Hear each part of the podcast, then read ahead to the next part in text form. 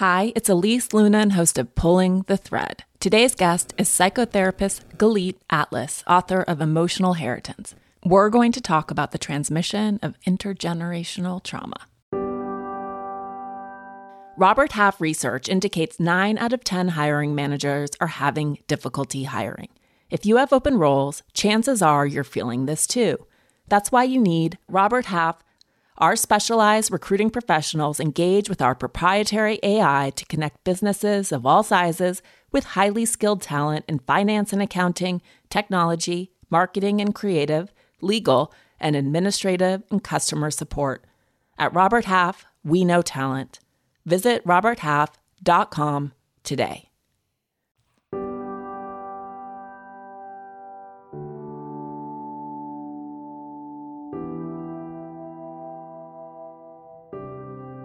Hi, it's Elise Loehnen, host of Pulling the Thread. I'm an author, podcast host, and parent who built a long career in media. I grew up in a state of perpetual curiosity, investigating the world and asking a lot of questions. In this show, I chat with culture defining leaders, thinkers, and experts about this rare moment that we find ourselves in and how to think about our own lives and experiences within a larger social and spiritual construct when we talk about the ghost of the unsaid, we're talking about the inherited feelings of our parents' unprocessed trauma, where and the phantoms that lived inside them. We're talking about traumas that our parents and grandparents could not process, and they are transmitted to us in some raw way. And, and I quote in the book, uh, Holocaust survivors uh, Maria Torok and Nicholas Abraham, who said, What haunts us are not the dead, but the gaps left within us by the secrets of others. So says psychotherapist Galit Atlas, who has spent her life and career both witnessing and unraveling the ways that the lived and unlived experiences of our ancestors can show up in our own lives. Galit, who is Syrian Iranian by way of Israel, grew up in the midst of trauma, violence that continued to unfold around her against a generational tapestry of pain. We talk today about the direct transmission of trauma in our conversation, as well as these gaps or secrets that show up in her practice again and again. Because just because it's not spoken doesn't mean it doesn't exist. We also talk about this idea of what Freud called afterwardness, which is the way that we reprocess traumatic memories again and again from our new lived perspective. We explore what healing looks like for clients who suddenly become aware of how these hidden forces and patterns are informing their lives and what it looks like to clip those threads and set yourself free. And perhaps most poignantly, we discuss the idea of victims and aggressors and how so many of us, in the grips of our own victimhood, feel justified in lashing out. This is a phenomenon we can trace from our personal lives to the global stage, and it deserves our awareness. Okay, let's get to our conversation. Amazing to be with you. Thank you for joining me. And your book is beautiful. And thank you for sharing so much about yourself. I love seeing into the minds of. Psychotherapists. Mm-hmm. I think it scratches an itch so many of us feel. That's what you always want to know, right? Exactly. My therapist, he's an Israeli guy actually, and I'm like, oh, can't we be friends? Like, don't mm-hmm. you want to tell me about? It's such a strange thing to be in therapy, be, to be in a one-sided relationship. So, I liked reading about your life. Thank you. Thank you for liking the book and for inviting me to yeah. talk to you.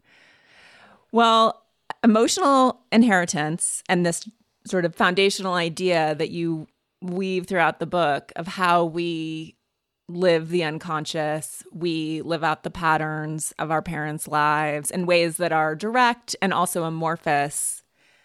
It feels like one of those ideas. I know that people have been doing work on this for a long time, but that is now really starting to be understood in a wide way that people are recognizing oh that like systemic racism i understand how we pass these patterns on and those patterns in of themselves right are ancient going to the beginning of patriarchy. So do you want will you tell us about rachel yehuda's research which i'm sure some people have heard of but maybe not everyone is familiar mm-hmm. And so the epigenetics reached the research, and epigenetics is the biological mechanism mm-hmm. by which trauma is transmitted from generation to generation. So, what it means is that really it looks at the impact of the environment. And when we psychologists or neuroscientists talk about environment uh, in this context, it's the psychological environment and especially trauma mm-hmm. on the expression of genes. What that means is that it doesn't change the genes, it changes the expression of genes. And what Rachel Yehuda does is amazing research on the way trauma is transmitted from generation to generation.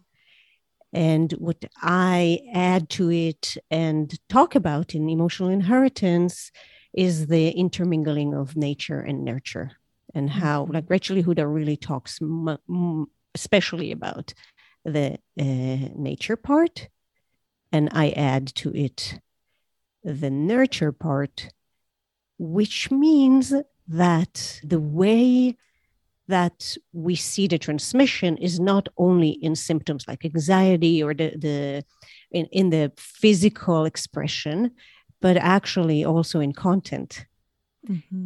With that one generation really knows in some unconscious ways what the other generation went through. And the previous generations struggles become in some maybe mysterious ways but actually not. As we talk about it we'll see how how that works part of the next generation's emotional struggle. Right. And so the biological part is when they look at Holocaust survivors that they have lower levels of mm. cortisol, right? Like lower levels of stress hormone that allow the body to bounce back and that that's what's being transmitted and that includes enslaved people, war veterans, parents who experience major trauma, that this right. is a, as you mentioned a biological marker. And then right. your book is sort of about I loved the, how you wrote, like many other families, our family colluded and shared the unspoken understanding that silence was the best way to erase what was unpleasant. The assumption in those days was that what you don't remember won't hurt you.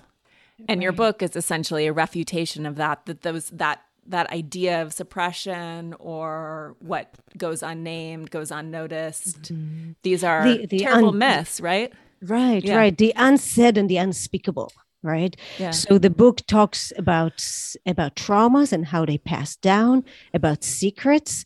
And then we see that we're actually talking about two kinds of secrets. One of them is the omission everything that we felt but nobody actually told us about it but we know it somehow. And and the other part is really those secrets that we know and talked about but we never let ourselves actually remember. And so hmm. those are the two aspects of, of the secrets I'm talking about. And of course, the parts that talks about secrets we keep from ourselves. Do you want to talk about the secrets we keep from ourselves or the secrets that are buried in our familial hmm. lineage first? Maybe let's talk about what you started talking about, really about the unspeakable, the ghosts of the unsaid and the unspeakable right? Yeah. All those things that I think people are really interested in. And I think what they are interested in is that how uh, about the mechanism of how how does that work? How is it possible that if something happens in your history, even something you don't know about, uh, the next generation, right? I you you know about it somehow. You experience it, or you have fears of phobias, or uh, or dreams. There are a lot of reports of dreams and nightmares related to our ancestors and trauma. And so I think that is a, big part of what talking about in the yeah in the book.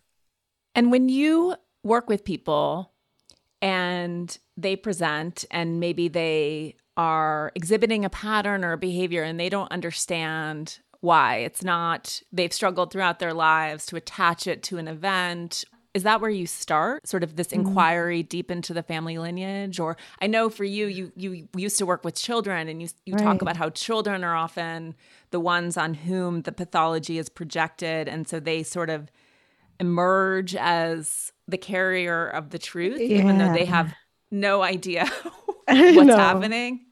So you know let me take you to the beginning right? Um, Yeah. when we talk about the ghost of the unsaid we're talking about the inherited feelings of our parents unprocessed trauma where uh, and the phantoms that lived inside them. We're talking about traumas that our parents and grandparents could not process and they are transmitted to us in some raw way. And wh- and i quote in the book uh, holocaust survivors uh, Maria Torok and Nicholas Abraham, who said, What haunts us are not the dead, but the gaps left within us by the Mm. secrets of others. And there is a whole section in the book that really speaks about those gaps, those things that we feel but don't know what it is. A lot of that research actually started with Holocaust survivors, as you mentioned. A lot of the psychoanalysts, and later on, uh, even Rachel Yehuda is a you know is a second generation of Holocaust survivors. Children of Holocaust survivors who grew up with the feeling that something is wrong, but uh, in that generation, and especially the second generation, people at the beginning after the war actually didn't talk about what happened, and many Holocaust survivors, as many parents you know do, try to protect their children from knowing and from the devastation of what really happened to them. And so they didn't tell the kids, you know, anything sometimes. And the children carried some feeling that something happened. The children started having what they call symptoms. And once I heard an, an interview with Rachel Yehuda saying that that's what uh, led her to do that uh, research. And in the book, I call that a me search. Uh, for me, almost every chapter in the book was my own research is me search. S- You know, looking under the surface at what is it that I try to understand? What is it that we try to to know? And so there are many examples in the stories in the book of those incidents where the grandchild knows something about uh, his grandfather, right? And we talk about Leonardo's chapter, for example. Uh, Leonardo feels that he's processing something and he doesn't know what it is. And slowly in the therapy, we um, we understand where he leads us. So, and that leads me to your question about where do we start? Because the truth is that we almost never start with our grandparents or our parents' history. We always start, first of all, with what we call the presented problem. The presented mm-hmm. problem is why are you here? Why did you come to therapy? What is it that you need? That's where we begin. We begin with the here and now. And then, and especially as a psychoanalyst, I'm very interested in the unconscious, in what happened to people, their own history. I opened my first sessions asking people uh, what what their first memory was, which gives me some idea about the presented problem with what is it that you are actually looking for? What is it that you carry? And of course thinking about people's childhood. And then i add to that those ideas about the unconscious the intergenerational unconscious which means that one generation lives inside the other and they share an unconscious. They communicate with each other uh, and parents communicate with children. You know material emotional material that they don't necessarily are aware of or in- intend to communicate. And i think that that actually comes a little later but i i'm always aware that when i sit with a patient i sit with more than one generation and sometimes mm-hmm. i sit with two or three generations in the room Pulling the Thread is sponsored by BetterHelp. Sometimes Max, my oldest, tells me he wants to go in the back of the house and talk. What he means by this is purely the verb. He doesn't want to have a conversation, he wants to talk, to vent and unload, to fill me with factoids. Mom, want to know 40 things about acid rain? But more often, to get things off his chest. It's fascinating to listen to him and what he perceives to be injustices, annoyances, and harms. I recognize that in those moments, he doesn't want advice or for me to higher mind him or for me to justify his own feelings to him, but simply to be a container for the one sided stream, to just listen.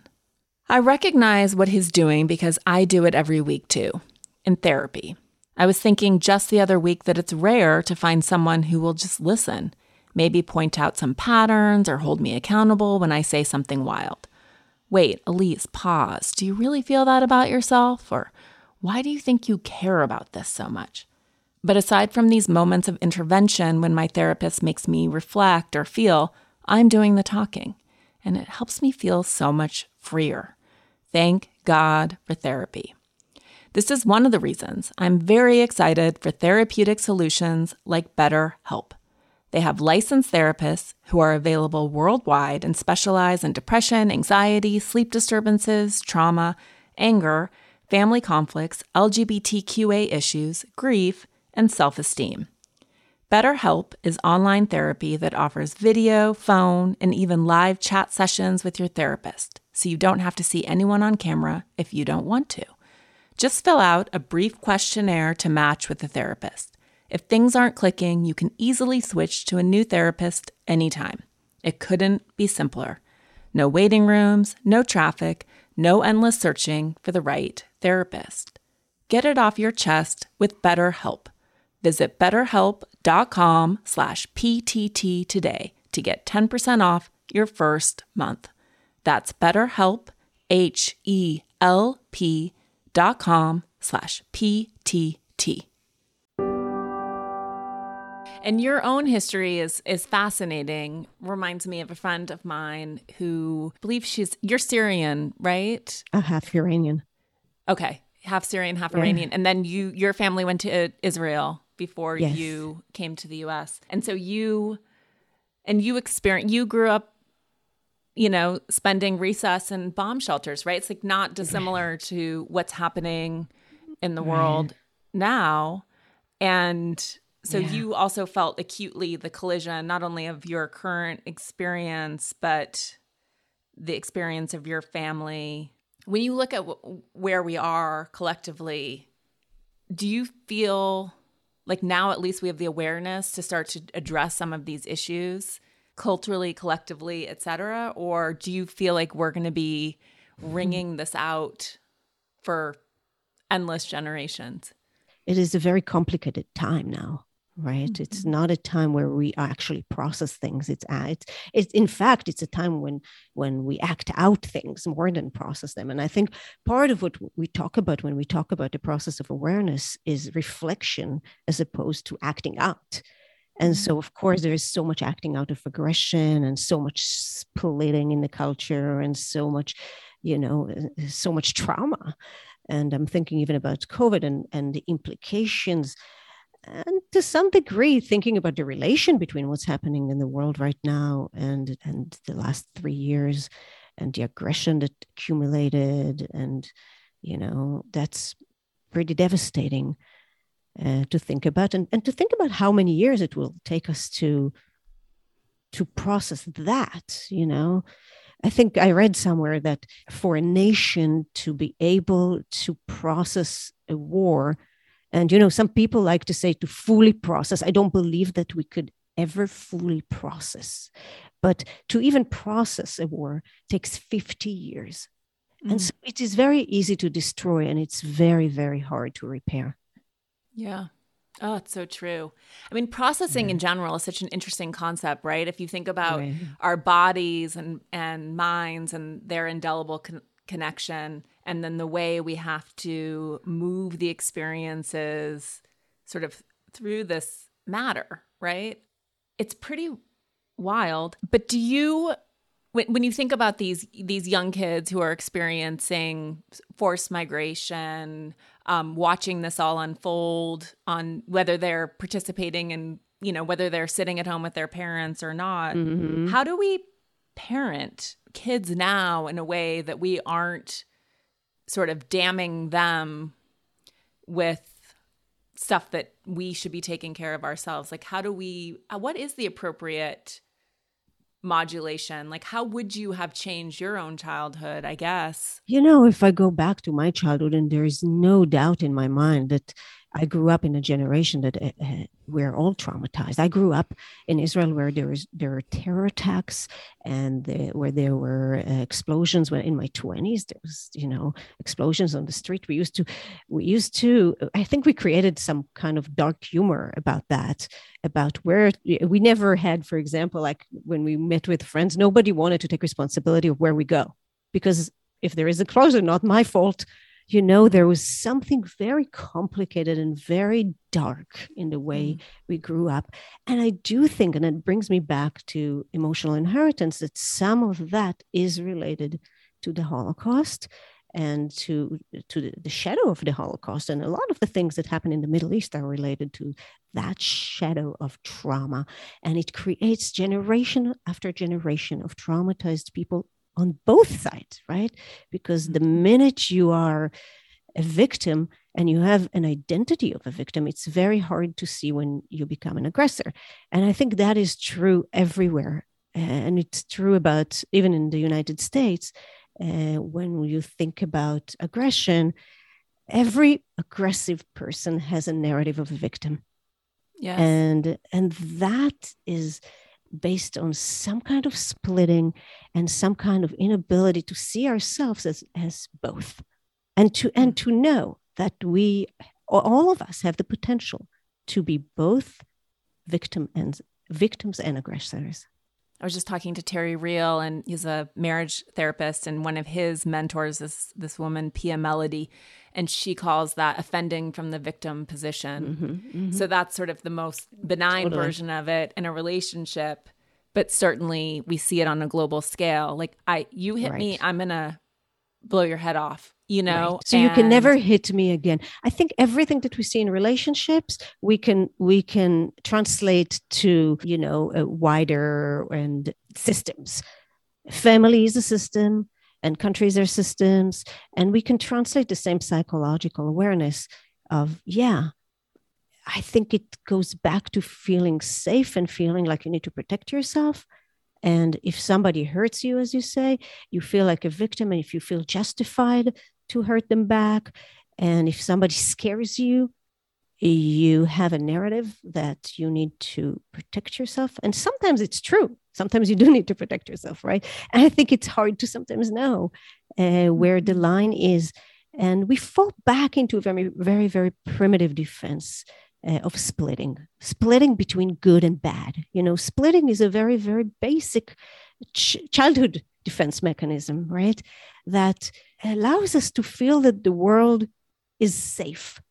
So if there are good people, think about fairy tales. If there are good mm-hmm. people and bad people, then we know where to go. We know who is good and who's bad. And uh, in the book, when I talk about my chapter on sexual abuse, for example, when I talk about mm. confusion of tongues, right? What is the confusion of tongues of the sexually abused uh, people? It is the fact that a good person did something to you, someone you like touched you. And that's very often the situation. Somebody that, uh, you know, your uncle that you liked, your neighbor, your, you know, someone that was, or somebody you don't know, but who was really, really nice to you and gave you candy and told you how special you are. And so here, there is a confusion of tongues between the language of tenderness that the child is speaking and seeking and the language of perversion and sexual abuse. Yeah, I thought that section of the book was really powerful. And with the way that you talked about your own experience with the man who owned the candy store and sort of what you observed at the time and whether he actually crossed a line or didn't the emotional entanglement maybe or the emotional mm-hmm. lines that he crossed with you and making you feel special and then alternately icky was very relatable for me as a child I, I had that experience in different ways multiple times and then I loved how you went into Freud's view. I'm not going to pretend to say it, but this idea, it's what, how it's trained. Nachtraglichkeit. That's the that's the Nach- that's the German yeah. way, but in English, Nachtraglichkeit. In in English, it is translated to afterwardness or deferred action. Those Yeah. are different translations. Yeah. And I thought that was such a powerful idea. This idea that as adults we go we start to reprocess these memories as adults with new perspectives. Can you ex- talk us through that and Yeah. what that is means? Yeah, I think that that thank you for asking that. This the, the whole idea of Nachtraglichkeit is is really really important idea, and it's a Freudian idea actually. Uh, that means that early traumatic experiences are layered with new meaning throughout life. Freud was actually focused on sexual abuse when he wrote that, and he was talking about sexual abuse in childhood and that an ex- as an experience that the child does not always register as traumatic and if you think about what we said before about uh, your experience or my experience and i have to tell you I, that the sexual abuse uh, chapter is the chapter that most people told me they relate to especially women and i think the reason is that I, I want to say every woman, and I'll say almost every woman, even though deep inside I think that it's actually really, really close to every woman, experienced some, some thing that it was related to sexual boundary violation. Yes. And and I think some of those experiences were very, very confusing. And so I think when, when going back to that idea of the afterwardness, uh, Freud was saying that really, when that happens to you, you know, you feel that something is wrong, but and you're overwhelmed with something, but you but you can't really process it or even make sense of it as a child. And I think that brings us, of course, to the idea of how do we think about memory? What is memory? How do we process? Right? Well, how do we remember? In the chapter, I say, I, you know, I didn't even know. Did it actually happen? Did it not happen? What happened? And as time passes, the traumatic experience is actually reprocessed.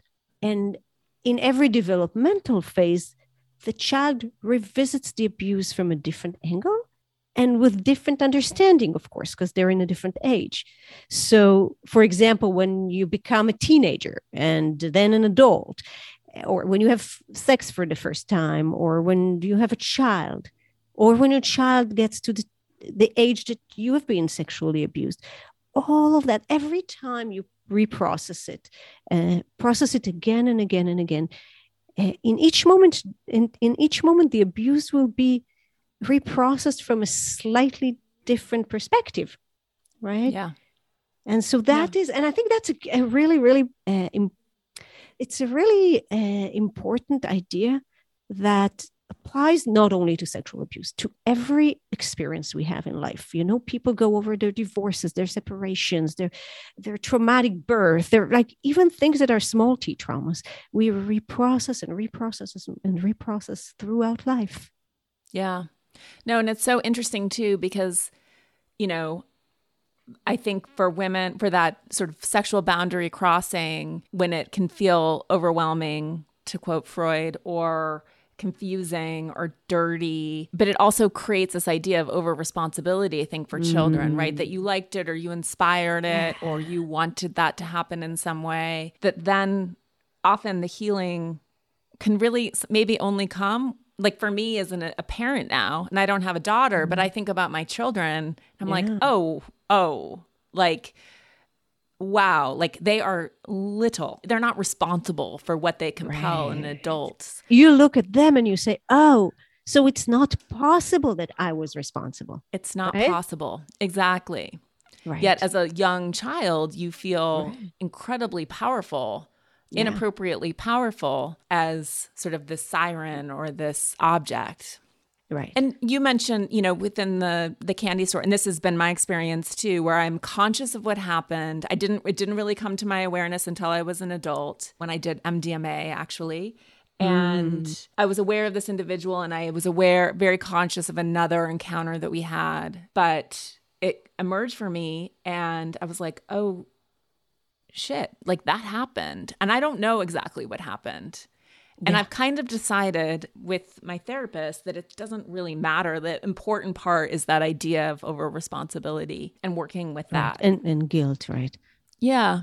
Yeah. Do you feel like it's important in your work with patients that they really understand exact like the truth or as as Freud says the afterwardness right. changes the perception and the story anyway. Right. I think that, that there is never one truth in our mind. There are truths, you know, yeah. and many kinds of truths. And every time we'll meet a different angle of our truth. And I think that in general, I think it is important to create narratives and tell stories. But I think that when it comes to sexual abuse, I think mm-hmm. one of the most common experience is the confusion right? The confusion of tongues, the confusion of reality, the confusion of did it happen, did it not happen? Maybe I made it up, maybe I wanted it, maybe I, right? So that is the thing that is much more important in that specific situation than creating one specific narrative. Eh, I think for some people, the narrative is important just because it allows them like what you you do with with your children right? Through your children you look at it and you say oh so i wasn't responsible and this is what i felt. But the narrative is not a narrative about what happened. The narrative is more a, a narrative of how i feel how mm. i felt right?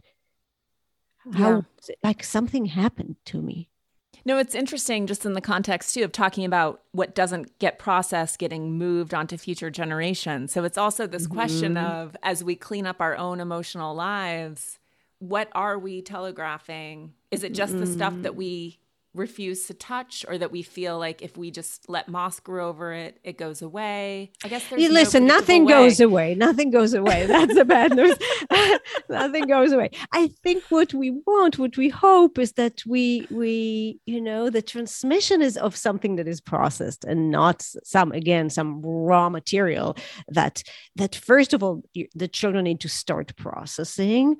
And and second they sometimes feel like uh, that they're crazy that they feel that right? It's like what is yeah. it that i feel? I don't even know. I don't even have a narrative uh, related to that.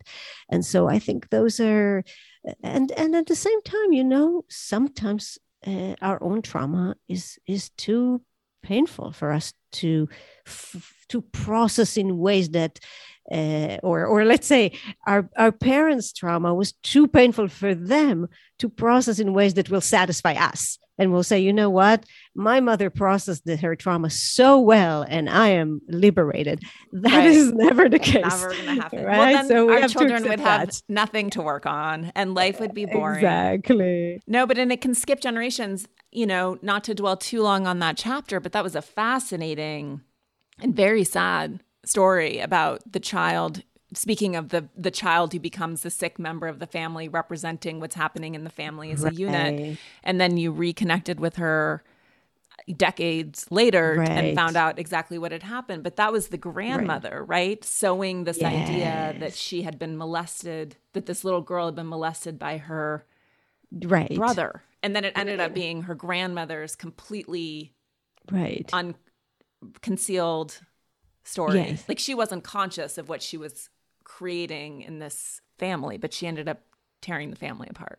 Exactly. And then you, the, the, I, you know, I think that is a story that speaks to people all, for many, many reasons. And I think one of them is the gap between the conscious and the unconscious, right? Mm. The feeling is that and i think that gap is about is everywhere. That gap between the conscious and the unconscious is everywhere.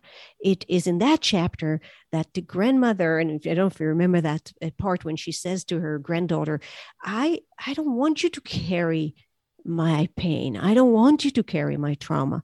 But in fact unconsciously what she does is that she pushes that trauma into her granddaughter's mind and so we see and and it's interesting you know because i think that what i i focus in that chapter is the the the unique intergenerational aspect of sexual abuse mm. uh, which i do think is unique in the way that each generation overwhelms the next generation and inflicts the drama of boundary violation of their mm-hmm. own uh, boundary violation and their own sexual trauma. And I think that's what happened to Lara in, uh, that chapter. And going back to what you said before about the identified patient, uh, mm-hmm. thinking about families and who comes to therapy. And so the identified patient really is the one member of the family that usually comes to therapy and it seems like the sick member of the family And Right. I think those, uh, very often, those are one of the children, but not always. Sometimes it's one of the parents, but usually it's one of the children. And they, those children carry and express the symptoms of the problems. They express the problems of the family as a unit.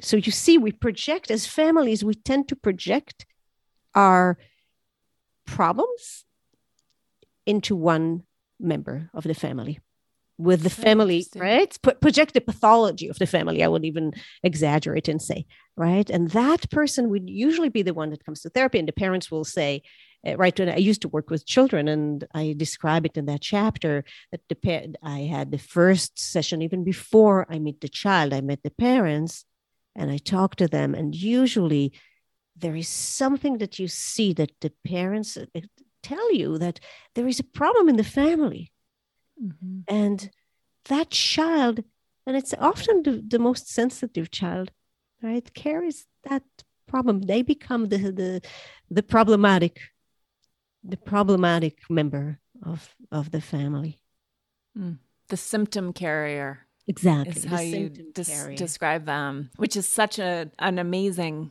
idea. I mean, not it's not great, obviously, but it it is like a fascinating way to sort of get under the hood of what's actually happening and showing up. And it speaks to sort of our profound interdependence and the fact that no child is created anew, right? Like we're all part of this much larger tapestry and carry Mhm.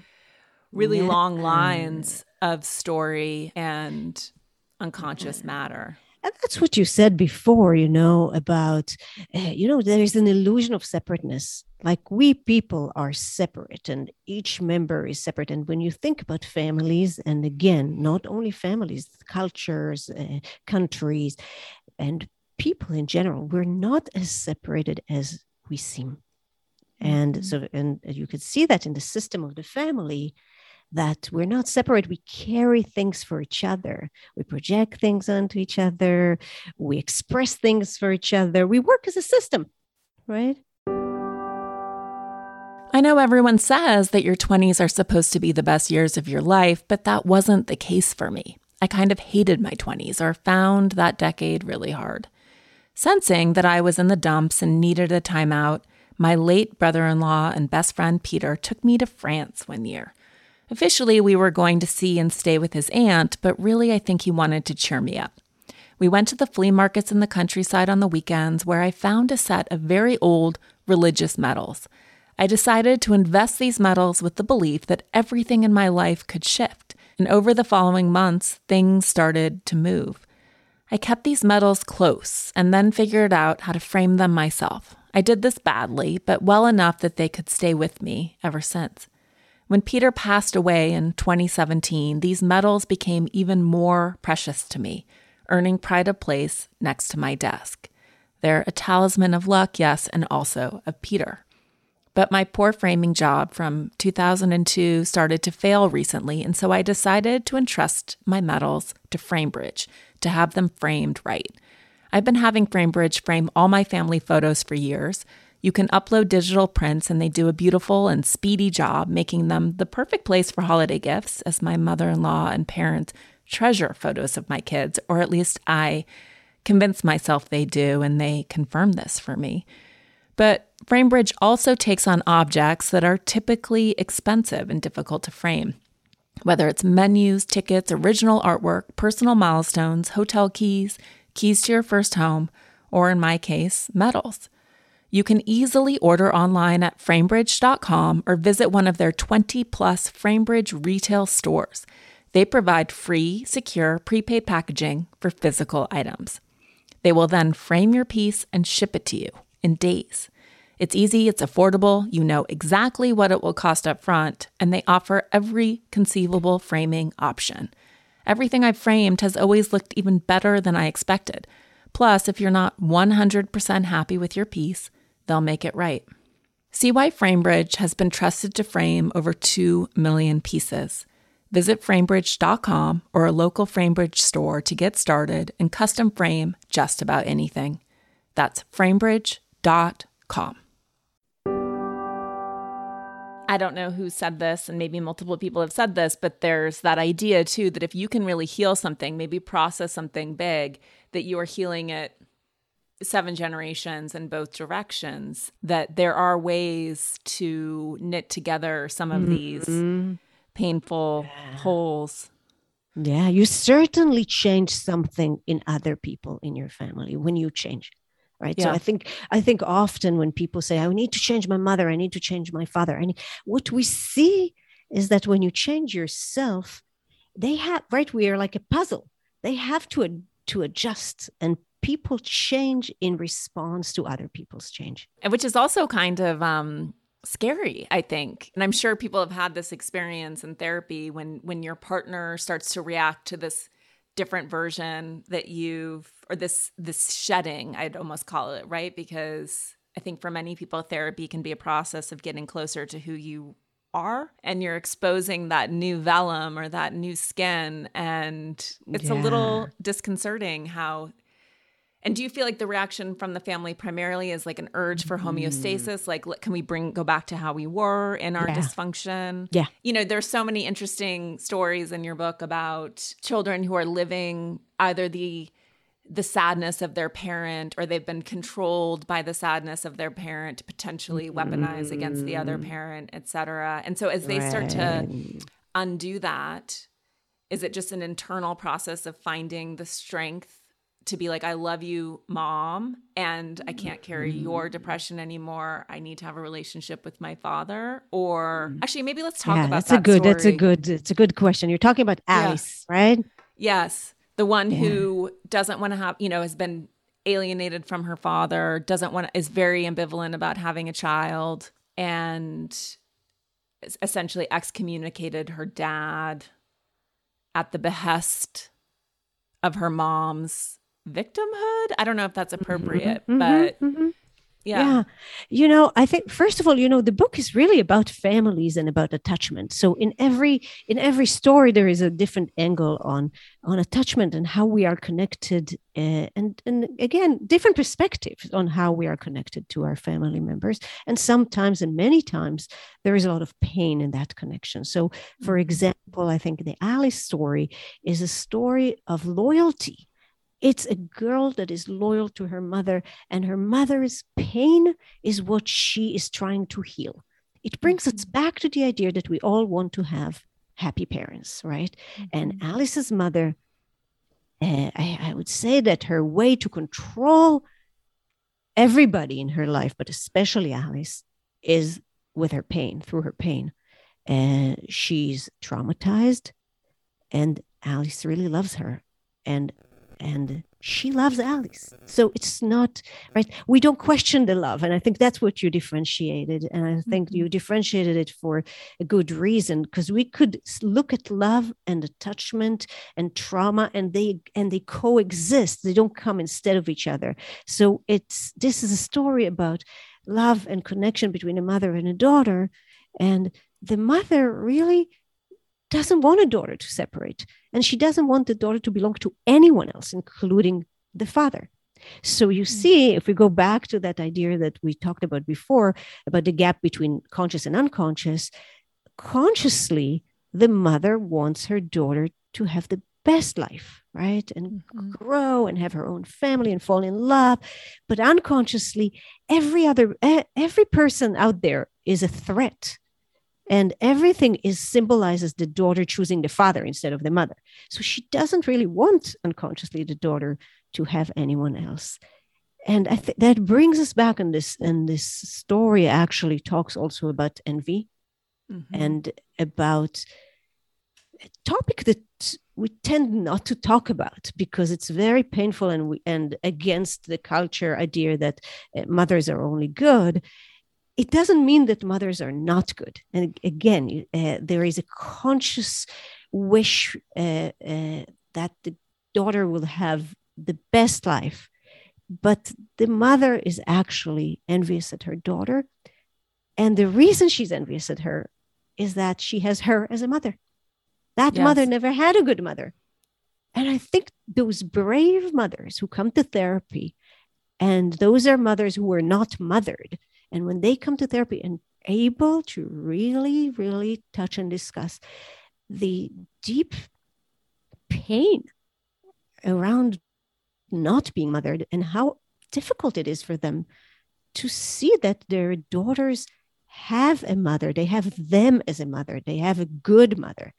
And and the envy that actually spoils it spoils the good mothering mm. and i think that is a very complicated concept but it but it is so forbidden right in so many ways to actually yes. discuss mothers envy of their own daughters i think it's such a, a powerful and important idea and i think that it's something that we imbibe subconsciously you know again going to that gap and then feel there's guilt, right? Mm-hmm. This is something mm-hmm. that my mom and I talk about openly, which I think is both of those things. She certainly was not mothered. She had a, an abusive, negligent mother. Mm-hmm.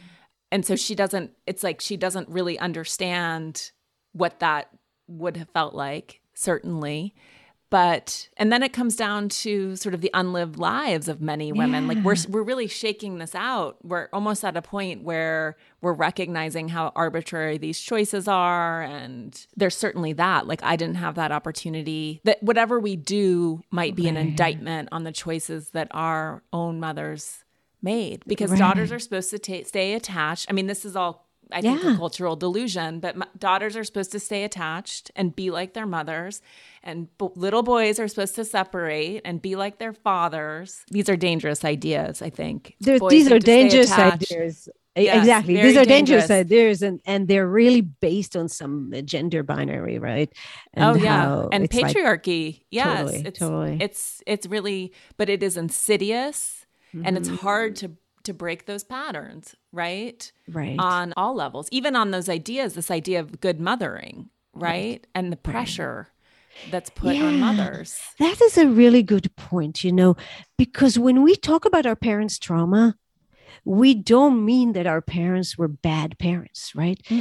because Never. and especially i mean when you and i speak we are parents too right and we know and i know in uh, in the book i i reference the research that says that a good enough parent is tuned in to their child 30% of the time. Only 30% that means that 70% of the time we are misattuned. And the rest of the time we try to correct and we try to repair. And i think for so many of us that is such a relief that we could do that. And that what is important what's important is really not to be perfect but the ability to repair the ability to come back the ability to talk right? The ability to to re find each other. Yeah. No but it's interesting. It's such a it's incredible research. It's it's Tronick, right? Is right. That, Tronick okay, and Cohen. Yeah. yeah. Tronick, Tronick and Cohen and, and the videos and, and uh-huh. people have probably seen this even if they're not aware of it. But the baby who's who sort of loses the mother looks away and the baby becomes very upset. Right. That's and Beatrice think, Beebe, which is like amazing research on on uh, from Columbia University on usually most of her uh, research is mothers and babies mothers yeah as, as obviously applies to fathers. But I think that what's been lost or where we're sort of stuck culturally is this idea, as you mentioned, of perfection or that we have to be completely attuned to our children and to, um, but, but the research, when people know it, isn't opposite, but it is like no, the actual power is the breaking connection right. and the reconnection and the breaking connection and the reconnection and the exactly. durability and resilience of relationships where you realize, oh, I can, I can fall away from this person and come back, and that it is not dependent on this unsevered perfect alignment and attunement, which is obviously possible. Right. Um, and you know, in the videos themselves, I don't know if you if you've ever seen the, the Beatrice Beebe's videos of the infant research, it's incredible. And what you see, because it's a split screen, so you see on one half the baby and one half the mother, you see the moments of attunement and misattunement. And you see those parents who are really, really, really anxious about being bad parents and really easily feel rejected by the baby. And baby, I mean like three months old baby that turns their head away and the parent looms in and tries to bring the, the, the baby back. but mm. the truth is that the baby moves the head away because the baby is becomes dysregulated at, at times, and overwhelmed, or, or, right? And yeah, so they need to regulate. So they move their heads away, and the parent could experience that because a good enough parent is a parent that they believe is a parent that is is the the, the baby loves they feel that as a rejection and they feel like, oh no, I'm a bad parent right now. So they go back into the, the baby's face, which dysregulates the baby even more. And then the baby becomes even more distressed. And so you, then you see the vicious cycle that we could see. We see that in romantic relationships, right? I mean, yeah. we could we could imagine that that somebody moves ahead head away, and you're like, no don't leave me. He doesn't like me. He, right? And then you loom in in ways that becomes even more dysregulating. And that is something that we as parents and i think what they do when they help parents in therapy is to really say the baby will come back. The baby has only you. Yeah. You they can't survive without you right? They'll come back. Wait Wondering what to give your mom or wife or daughter or friend or godmother for Mother's Day? From someone who cares a lot about her bed and sleep, may I recommend something from Cozy Earth? In fact, becoming a mom and suffering through its required sleep deprivation is where my obsession with sleep started.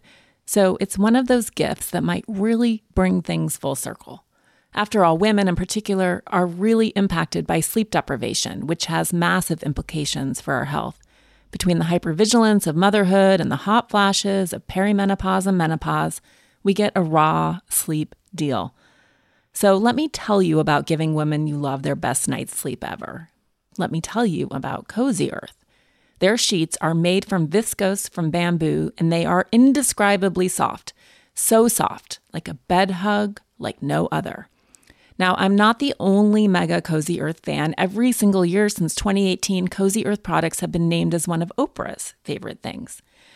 Oprah picked their best selling bamboo sheet set because they're temperature regulating and incredibly soft, and she picked their joggers and their socks and their pajamas. Meanwhile, Cozy Earth doesn't just make sheets, they also make pillows, blankets, and more. Cozy Earth makes their products by sourcing responsibly they use the best suppliers with an eye toward quality, responsible production, cutting edge technology, and premium materials. They're also incredibly durable. They get better with every wear, and they have an enhanced weave that is guaranteed not to pill even after washing and drying.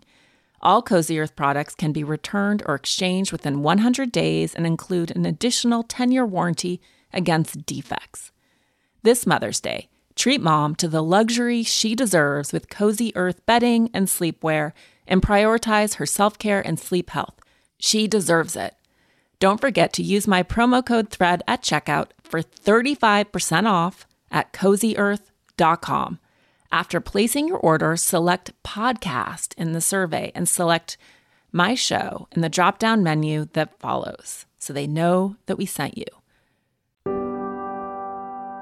you know, as so often happens, research it doesn't get into the into people's minds with sort of the speed that it does. And so I think so many parents are left feeling like if I don't meet all of my children's needs, if I am not there, mm-hmm. if I mess this up and get it wrong, my child will be in therapy for the rest of their life. I think everyone right. should be in therapy. I think life is really hard and complicated and there's no version of avoiding pain or needing help processing, but it is I don't know, maybe we're past that cultural perception of of therapy and pathology. The stigma, some, right? The, the stigma, stigma, right? Yeah. yeah. I think something something really special happened, and maybe that's the silver lining of of COVID uh, in the culture, where uh, you know, mental health and trauma and all of these things used to be things that are loaded with with stigma, and I think they're less and less. I think there was something about all of us experiencing something so horrific together, mm-hmm. and a lot of uh, conversation about mental health, and and I think obviously. Uh, there is something very devastating about the fact that so many kids are are anxious and depressed and something really bad. That's a huge mental health crisis. Yeah. And I and at the same time, uh, the only one one little uh, you know piece of hope in that is that it allows us to really talk about mental health yeah. and process our previous traumas as well. Yeah. Well, I think it's done an incredible job too of reminding people that these are all interwoven, complicated systems that start sort of with that interior relationship with yourself and then move out, family, neighborhood, you know, culture, as mentioned, to, to world, like that this interconnectedness and how you can't it's like one butterfly flaps its wings right and it affects yeah. us all but that in a way when we heal ourselves and and process that it's our work for the collective it is our responsibility to the wider world even though it feels like insular or selfish or self-involved right you know it sounds like it is a like a, there is a conflict between uh, i'm going to i'm going to fix the world or i'm going to fix myself right mm-hmm. and to mm-hmm. some degree those are interconnected and i think that's what you're saying right that it's not just we're activists we want to we want to make this world a better world for our children and we want to fix everybody else and everything else and to some degree we have to start with ourselves. We have yes. to start with saying, you know what? I'll do both. I don't do only that. And everything that happens out there might be related to me too. And I'm going to start here. Mm-hmm. And I think that it goes to that really beautiful idea that I know is hard for us to admit or personalize, but in some ways I'm a victim and in some ways I'm an aggressor. And so, right. how do I start to understand that and parse that and integrate that so that I get the healing that I need and deserve, and then simultaneously stop projecting my wounds, my open, gaping wounds onto other people, and can engage with the world from well healed scars, right? And understanding yeah. and empathy rather than hurt and yeah. Yeah. I love that. I love that because I think this is exactly it, right? That split between I'm only a victim and not owning the parts of us that is angry. Victims are always angry, right? When something mm-hmm. happens to me, it makes me angry too. So I'm never just good or bad, right? And I think that's what you're saying that yeah. we really need to think about how we project our badness onto other people. Right. And right. how we assign it because I think one of the really powerful and beautiful parts of your book is is even thinking of that sexual abuse story with the grandmother who manages to not intentionally tear apart her child's life and her grandchild's life, but she loves her grandmother. Her grandmother didn't do it out of malice or malevolence right. or quote unquote badness. Like there, these binaries don't exist. And so I think too, for us to be able to hold those nuanced yeah. ideas and throughout the book to not see like oh that ba- that father who had an affair and abandoned his daughter is bad but to recognize that was bad behavior there's love there there's a lot of goodness etc um, i thought the book was really powerful in its telling of people's full humanity. Thank you. You talk about and I was I was thinking about this because I was talking to a friend who was an unwanted child. She's 10 years younger than her siblings and she was an accident. accident. I don't know if she was I don't know if she was actually unwanted, but she struggles with depression and in some ways sort of this like failure to thrive, failure to launch. And I thought it was really beautiful that you named that. That was such a painful story. The unwelcomed was, baby. The unwelcomed right? baby. Yeah. And you talked about this paper from 1929, The Unwelcome Child and His Death Instinct. Yeah. Can you yeah. talk a little bit about how that can manifest? Because that's obviously like quite pervasive. There are a lot of babies right. who were accidents. Right. And you know that that's a, a paper that uh, Sandor Ferenczi, who who was it's the guy that also wrote the Confusion of Tongues, uh, Freud's uh, student wrote, and he was very controversial at uh, at that time. And what he was talking about is that he noticed uh, in his patients who were unwelcome children that they had an urge to die and more suicidal thoughts and more connection with with with wishes death wishes. And what he was really talking about and I, I i elaborate that in that chapter. And i want to say this is not a chapter about uh, you know, I don't believe that every every child that was unwelcomed would have suicidal thoughts, but I, we do see that sometimes children, babies who were unwelcomed, keep being unwelcomed later in life. And John's story, that specific story, is about a boy who really his mother did not want him. She already had four children. He was the fifth. And she really considered having an abortion, and she didn't. And uh, then he was born, and he was born into a very unwelcomed world unwelcoming world and felt unwelcomed everywhere he went. And in therapy, we're really talking there. If you remember, there is a, a a scene there where he comes to uh, therapy and he by accident comes 30 minutes earlier and he started feeling unwelcome like i'm not opening the door he sits in the welding room and i don't come out to welcome him into my office and when i open the door he says did you expect me Mm. And I hear it as I see her smiling, I hear it as like, am I, think about expecting a baby. Did you expect me? And we start talking about that. And of course, one of the things that we focus on, and the, the, book is focused on, is secrets from before we were born. He didn't, he never knew the story as many many other people who do not actually know that they were they were an accident. I the truth is that i believe that those who do know and know that they were unwelcomed are doing worse than those that don't know right? Because it does mean that that unwelcome baby thing continued throughout life and that mm-hmm. they have not only the feeling but sometimes families actually tell the people you know we didn't actually want you. You were an accident and an unwelcomed one you know and I think that is very damaging, obviously. Uh, but there is still even those who were unwelcome for the whole pregnancy or the beginning of their lives, and especially the beginning of their lives. We know how important the beginning of the mm-hmm. life is. In John's stories, it's very clear that his mother ignored him and mm-hmm. really, really didn't want him. And then there was this horrible accident uh, in his family and think about accidental pregnancy and accidents that happened after where his oldest sister dies. And he is unconsciously really blamed for that because the mother wanted only four kids and now she has four kids but it's not the four kids she wanted. And right. there is a feeling that he should have been the one who dies and not her. And uh, of course there are a lot of nuances to that story and it's a very dramatic story that explores and unpacks the idea of being unwanted.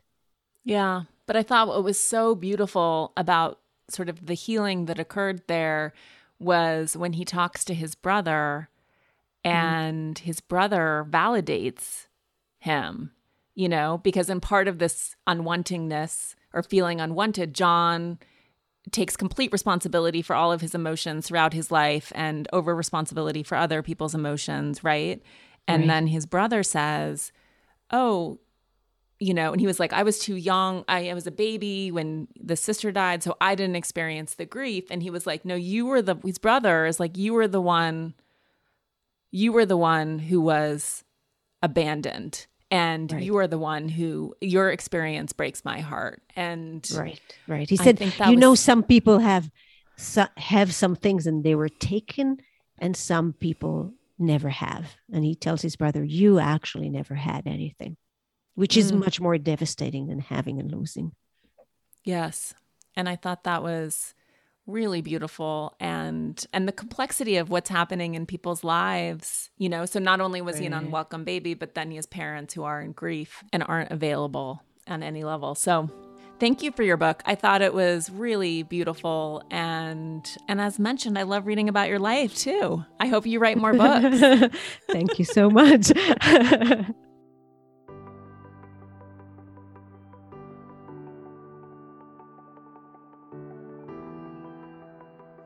I wanted to leave you with a line in Galit's book, Emotional Inheritance, that is so beautiful and really is the promise of what happens when we do this work.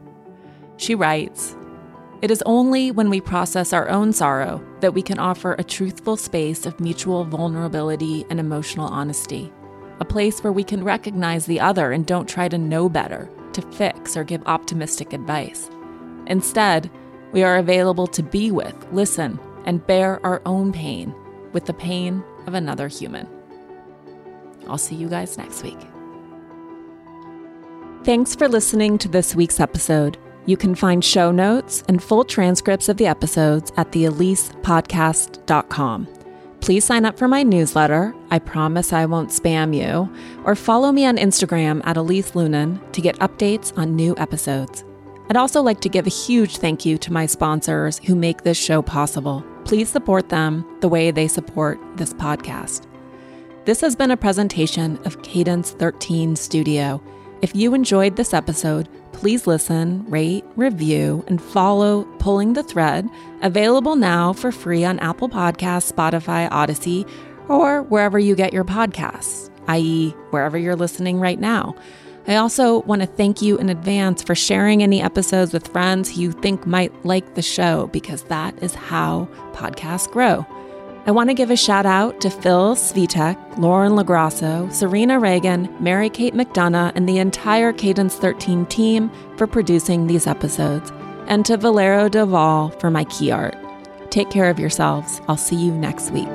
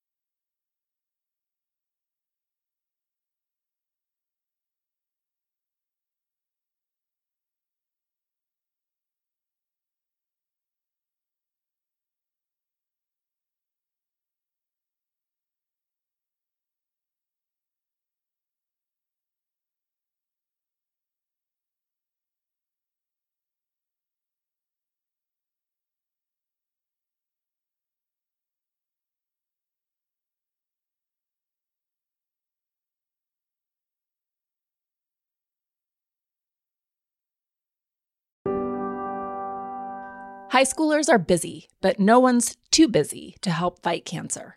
The Leukemia and Lymphoma Society is looking for their next Student Visionaries of the Year. Could that be your child? High schoolers who participate in the seven week philanthropic leadership development program gain valuable life skills like project management, communication, financial literacy, and entrepreneurship. Forming strong teams behind them, they fundraise for the Leukemia and Lymphoma Society in honor of a pediatric blood cancer survivor right in their local community.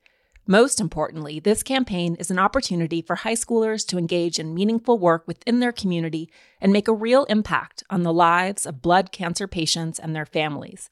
Sound like something your child might be interested in? You can learn more about Student Visionaries of the Year or even nominate a student at LLS dot org slash students. That's lls dot org slash students.